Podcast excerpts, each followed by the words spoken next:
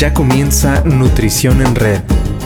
La importancia de la nutrición en nuestro país desde un punto de vista de la salud y el bienestar social y laboral.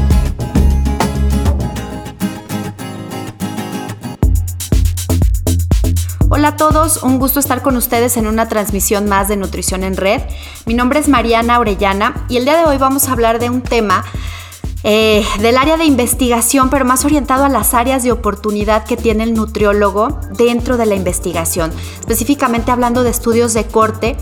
Eh, y viene una experta que felicidades Claudia, estoy hablando de Claudia Martínez porque acaba de pues de terminar su doctorado en nutrición poblacional por el Instituto Nacional de Salud Pública y justo su investigación fue un estudio de corte donde eh, hicieron una asociación del desayuno con cambios de peso y también con temas de, de la diabetes que ahorita ya nos va a platicar más al respecto. ¿Cómo estás, Claudia? Hola Mariana, muy bien, gracias. Gracias por la felicitación y un gusto estar contigo. No, gracias a ti. Eh, presento también un poquito a Claudia para aquellos que no la conocen. Ella, por supuesto, es nutrióloga con una maestría en nutrición humana y es educadora en diabetes también por la Universidad de Guadalajara. Es miembro del Colegio Mexicano de Nutriólogos. Eh, les decía, doctora por el Instituto Nacional de Salud Pública en nutrición poblacional y con una estancia también en, en investigación en Harvard en la Escuela de Salud Pública de, esta institución. Es colaboradora en el grupo de investigación del estudio de salud de las maestras, que es justo de lo que nos va a platicar un poquito. Y también tiene experiencia de varios años, 15 años más o menos, me platicaba Claudia en el área clínica. Eh, yo justo donde la conocí hace varios años eh, en la Clínica de Medicina Familiar número uno de Liste, donde laboró por, por 10 años, además de ser también profesora en la Universidad de Guadalajara, en la UNIVA y en otras universidades. Entonces, de nuevo, Claudia, muchas gracias por estar aquí con nosotros. Y, pues bueno, vámonos de lleno al, al, tema para que nos platiques. Primero un poco más testimonial, ¿por qué decidiste estudiar un posgrado en investigación poblacional? Sí, Mariana, mira, eh, fue mucho la inquietud de poder eh, impactar en la salud de las personas, pero ya no nada más de una persona que tengo, digamos, en cada consulta, ¿no? La, consulta uno a uno, cara a cara. Eh, era, la inquietud era buscar formas de intervenir, de, poder ayudar, de poder eh, encontrar la forma de impactar de forma en, en, una, en una cantidad de personas mayor de una forma eh, pues ahora sí que basada en la ciencia, no nada más en, en buenos deseos, ¿no? Claro, y más también por lo que comentabas, Claudia, digo, es que Claudia y yo antes de grabar tuvimos una conversación, entonces cuando hablé en pasado es por eso, platicábamos, ¿no? De, del impacto que tiene la, la investigación en la clínica o incluso también para políticas públicas. Entonces, ¿de dónde salen las recomendaciones de cuando decimos hay que comer tres, cinco frutas y verduras al día, hay que tomar agua, hay que hacer ejercicio? Pues es que todo esto justo sale de la investigación que hay la relevancia, ¿no? De, sí, Exactamente, Mariana. Mira, de recomendaciones tan sencillas como consumir cinco, tres a cinco porciones de frutas al día, no nunca nos preguntamos de dónde viene, pero justo proviene de estudios poblacionales, es decir, cuál es la dieta de un grupo, de una población. Pueden ser poblaciones muy grandes o pueden ser grupos pequeños de, alguna, algún grupo particular. Inclusive hay estudios que se hacen, por ejemplo, con trabajadores de, unas, de una cierta área laboral, por ejemplo, con los mineros o con eh, las enfermeras o en este caso el, grupo de, de, estudio donde yo trabajo es un grupo que hace un estudio en maestras del sistema de educación pública y, eh, bueno, evaluamos cuáles son sus eh, hábitos de estilo de vida, los factores socioeconómicos, las enfermedades que ya, ya tienen presentes y las que desarrollan a lo largo de, del tiempo. Entonces, estas recomendaciones necesitan tener evidencia científica y nosotros no podríamos hacer un ensayo clínico en donde asignemos a un grupo de personas a que coma cinco verduras, cinco frutas y verduras al día durante 10 años y a otro grupo no le demos frutas y verduras durante 10 años. No podemos hacer ese tipo de ensayos. Vaya, un ensayo clínico está más enfocado en probar la eficiencia de tratamientos muy particulares con pues medicamentos, con nutracéuticos, con partículas en, en, específico o inclusive con tipos de dietas, ¿no? O sea, tú puedes hacer una intervención donde le das una dieta, no sé, hipocalórica a un grupo de personas y a otro grupo la misma dieta hipocalórica, pero con una distribución de nutrimentos diferentes, pero lo vas a hacer durante, no sé, cuatro semanas, seis semanas, y los resultados van a ser aplicables solamente en, bajo esas condiciones que estuvieron las personas. Sin embargo, en la investigación poblacional podemos obtener información que aplica ahora sí que para toda ese grupo de personas que estás estudiando. Claro, y que además ahorita que platicas de los ensayos clínicos también son difíciles de controlar. Si, si, bien son estudios muy bonitos y que dan resultados muy valiosos, pero también dependes mucho de la adherencia de las personas, que sigan el plano, que se tomen el nutracéutico que les estás dando y que lo tomen en las condiciones que los deben de tomar. O sea, hay que controlar muchísimo ese tipo de, de estudios. Sí, sí, los ensayos clínicos son, como bien dice, son muy bonitos, pero eh, requieren de justo de mucho control. Primero inicias aleatorizando a las personas y, y, tú puedes dar tratamientos en los que, digamos, das un placebo y un, y un tratamiento y la persona no sabe cuál es el, el placebo o si está tomando el placebo o si está tomando el tratamiento. Sin embargo, hay intervenciones también en las que pues no necesariamente vas a poder cegar a los pacientes y, ocultar cuál es el, tratamiento, porque simplemente lo van a observar, ¿no? Si tú les das, eh, por ejemplo, aceite de olivo, mm, pues toda la gente que está tomando el aceite de olivo contra otro tipo de aceite, evidentemente va a distinguir el sabor, ¿no? Entonces no puedes ocultarlo. Entonces las personas podrían decidir, ¿sabes qué? No me gusta y no me lo voy a tomar y entonces no los resultados de un ensayo clínico de ese tipo dependen mucho de la voluntad de los pacientes y de la adherencia al tratamiento que tú los estás asignando. Así es. Y en el caso, por ejemplo, del estudio que tú hiciste, que fue una corte, ahí cuál sería la diferencia o, cómo se desarrollan o qué tipo de información nos dan estos estudios. Sí, mira, las cortes son un diseño de estudio que son el, digamos que en el nivel de evidencia científico, el, el nivel de evidencia más alto lo tienen los ensayos clínicos, justo porque tienen las condiciones súper controladas. Pero el segundo nivel de evidencia está constituido por las cortes. Y eh, bueno, las cortes, eh, en este caso no, no es que lo haya hecho yo, sino que es, un grupo que inició a trabajar en 2006, 2008, encuestando a 115 mil mujeres de 10 estados diferentes de la República Mexicana y les envía cuestionarios a sus casas, bueno, en este caso es a su centro de trabajo, y en ese cuestionario ellas nos reportan todos sus antecedentes clínicos, todos sus antecedentes socioeconómicos y nos reportan también su estilo de vida. Evaluamos la dieta a través de una frecuencia de consumo y de otras preguntas en donde preguntamos justo cuántas veces a la semana desayuna, cuántas comidas al día hace, toma suplementos, qué ejercicio realiza, con qué frecuencia, con qué intensidad, para poder tener una aproximación lo más cercana a toda la información relevante con el desenlace, eh, con la aparición de desenlaces como pueden ser cáncer, diabetes e hipertensión. Entonces, eh, la diferencia es que estas personas están en vida libre y que tú no las asignas a un tratamiento o a un comportamiento definido.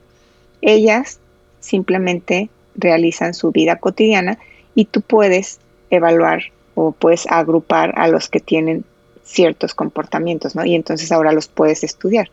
Como te decía hace rato, no puedes asignar a una persona por 10 años a comer frutas y verduras y a otra a que no lo haga.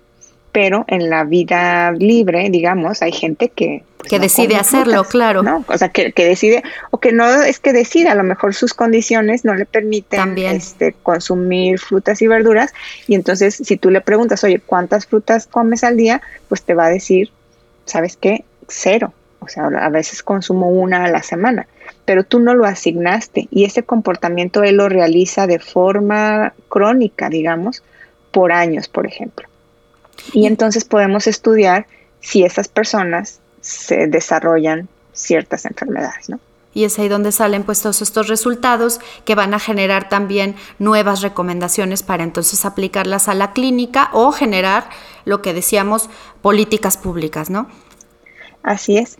Sí, el ejemplo de, las políticas públicas enfocadas al refresco, por ejemplo, a, poner un impuesto sobre el refresco, pues provienen de este tipo de estudios también, porque no podrías, insisto, no podrías hacer un ensayo clínico a quien le des refresco durante tres meses y todos los días un litro y a quien no se lo des.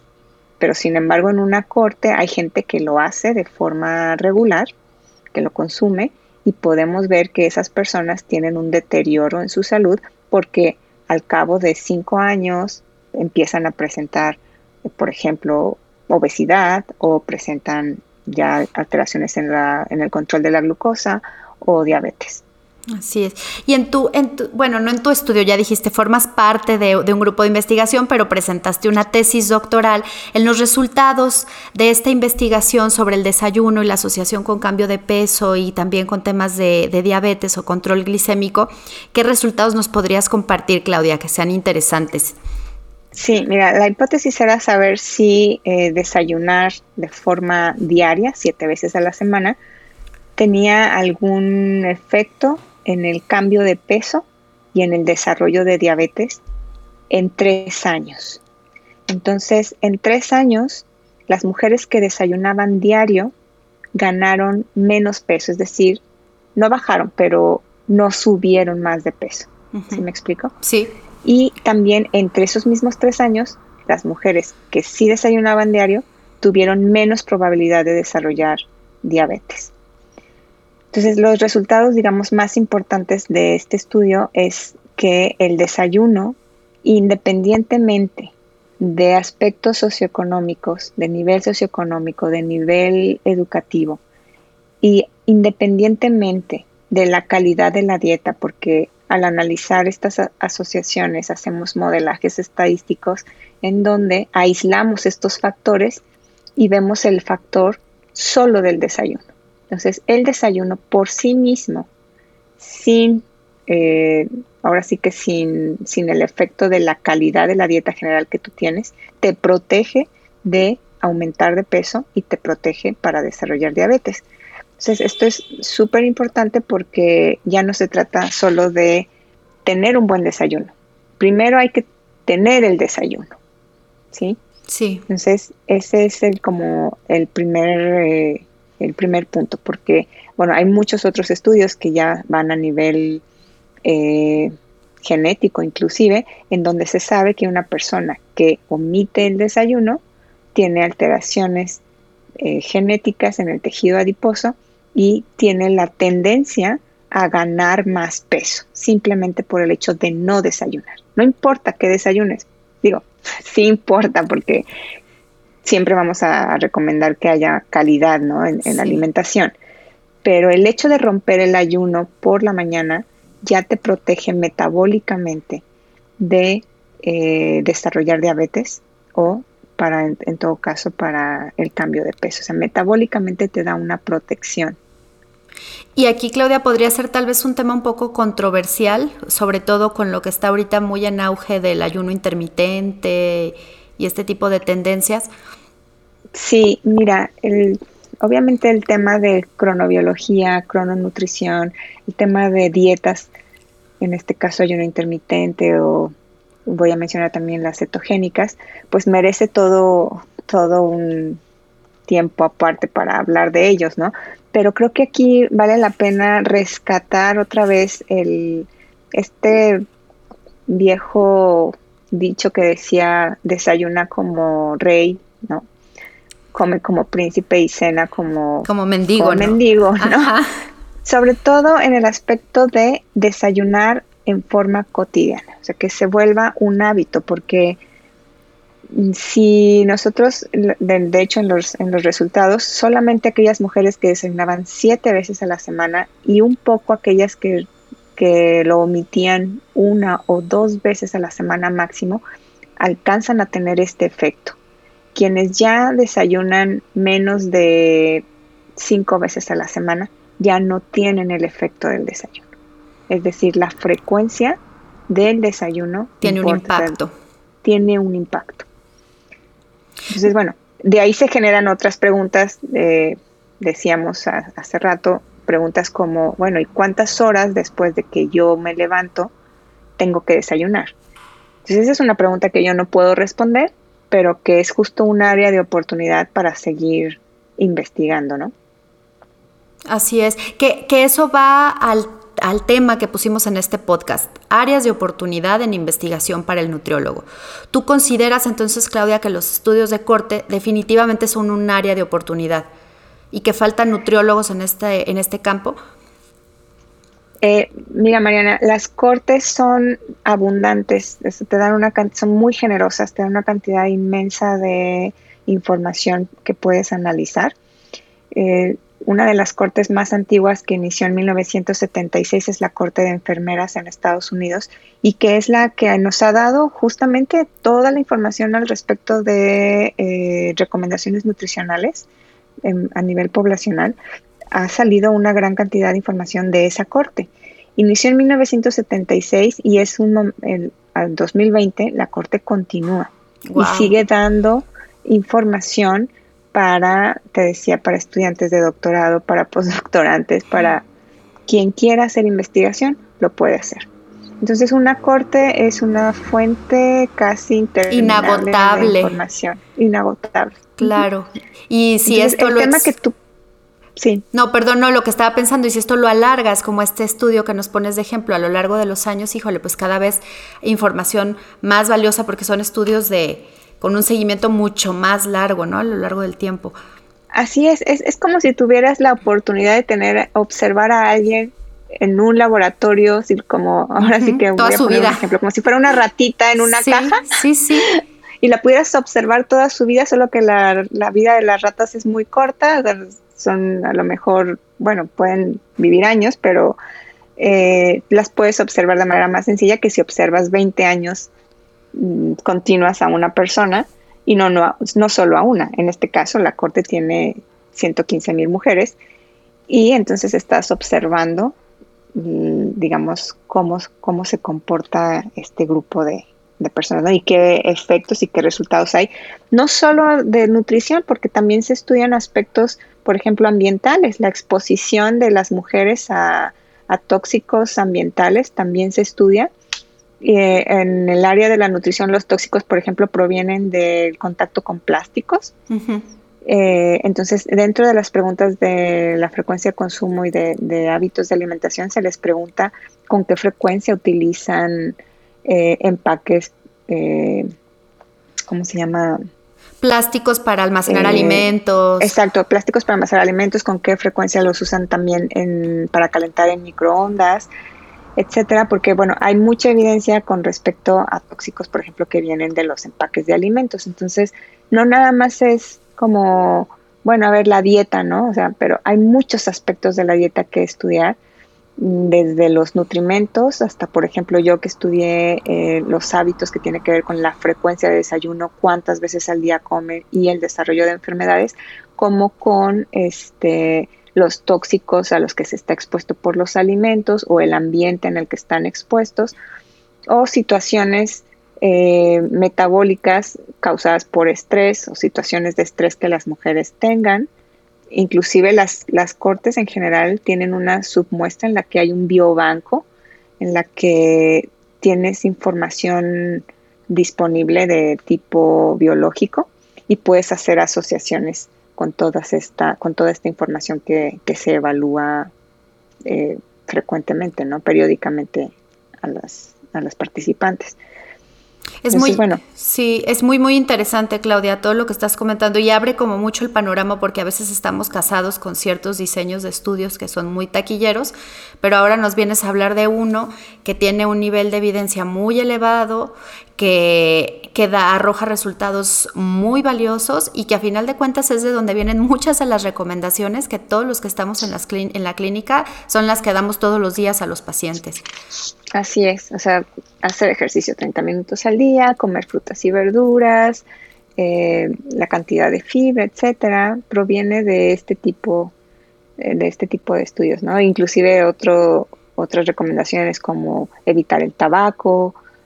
Eh, exacto.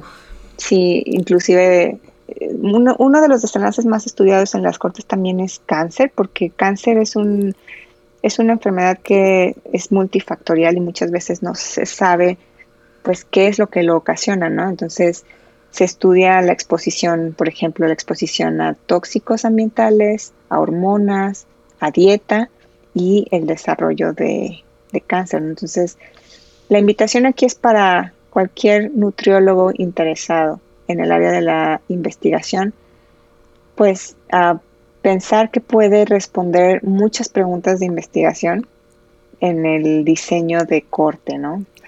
En, ahora sí que en la patología que le interese, si le interesa hipertensión, si le interesa diabetes, obesidad, el simple cambio de peso a lo largo del tiempo es un, es un desenlace que estás observando, o sea, cómo una persona mantiene el peso, aumenta de peso o pierde peso, que es muy poca eh, proporción de la población. De hecho, en este, en este estudio que yo hice, o sea, en tres años, alrededor de 30% de la población aumentó entre 3 y 5 kilos. Wow. Entonces se obtiene mucha, mucha información de, las cortes que tiene que ver con, todos los aspectos que, que van a determinar el desarrollo de enfermedades. Así es. Podríamos concluir entonces que los estudios de corte son un área importante de oportunidad en investigación para el nutriólogo y que sigue haciendo falta nutriólogos en el campo de la investigación. ¿Podríamos decir eso, Claudia?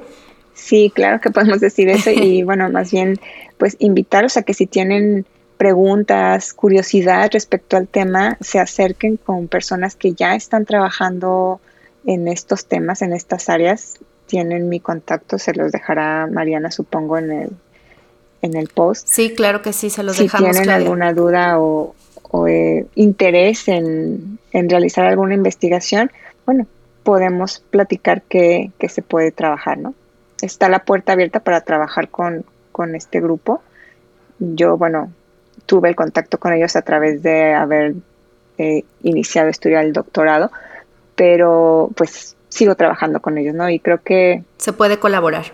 Se puede colaborar, sí. Cualquier universidad, cualquier estudiante ahora sí de, de posgrado que quiera hacer un, una tesis, podría hacerla, ¿no? Perfecto, pues a todos los que nos escuchan, los que son nutriólogos, los que son estudiantes o ya egresados, pero que les gusta el tema de investigación, pues he aquí un área de oportunidad. Y gracias Claudia por ponerte a la orden de todos los que te estamos escuchando. Eh, sin duda ha sido muy enriquecedor eh, todo lo que nos has compartido. Y bueno, ya nada más para cerrar, me gustaría algún mensaje final para la audiencia, Claudia, además de la invitación, que ese también fue un mensajote final y una invitación para, para todos. ¿Alguna otra cosa con la que tú quisieras cerrar? Desayuna todos los días. Eso, excelente, muy bien. Eso les puedo decir, o sea, realmente estoy enamorada de, mi tema, la, la, parte de crononutrición es un tema muy interesante y que creo que era una beta que nos faltaba dentro de, de las recomendaciones nutricionales. O sea, éramos, siempre hemos estado muy enfocadas en calorías, proporción de hidratos, grasas, proteínas, fuente, tipo de fuentes de, de, los... De la grasa, del carbohidrato. Ajá. Ajá. Pero el tiempo, el horario en el que consumimos los alimentos, inclusive el orden en el que los consumimos durante el día o en una misma comida, puede afectar definitivamente no solo cosas tan simples o, tan evidentes como el, como el peso corporal, porque puede afectar el desarrollo o la evolución de tus genes, inclusive. O sea, la, alteración de tus genes y la te puede predisponer a desarrollar enfermedades en unos años, ¿no? Sí, tenemos un compromiso todos, todos los que somos nutriólogos tenemos un compromiso, hay que seguir actualizándonos, no todo está escrito todavía, hay muchas cosas que, que, están surgiendo y que van a seguir surgiendo en el área de la investigación y tendríamos que estarnos todos empapando de estas pues de estos nuevos hallazgos, de estas recomendaciones importantes para la población con la que cada uno trabaje. Muchas gracias de nuevo, Claudia. Muchas gracias por haber estado aquí con nosotros, gracias por tu tiempo y pues gracias también a todos los que los que nos escuchan todos los jueves, recomiéndenos, denle like, sigan nuestras redes. Saben que esta es una iniciativa del Colegio Mexicano de Nutriólogos en su capítulo Jalisco y bueno, cada semana tenemos una transmisión nueva con invitados diferentes, todos nutriólogos, todos hablando desde su área de expertise y compartiéndonos para poder seguir actualizándonos y estar siempre a la vanguardia del conocimiento. Muchas gracias a todos y nos vemos la próxima semana en una transmisión más de Nutrición en Red. Gracias.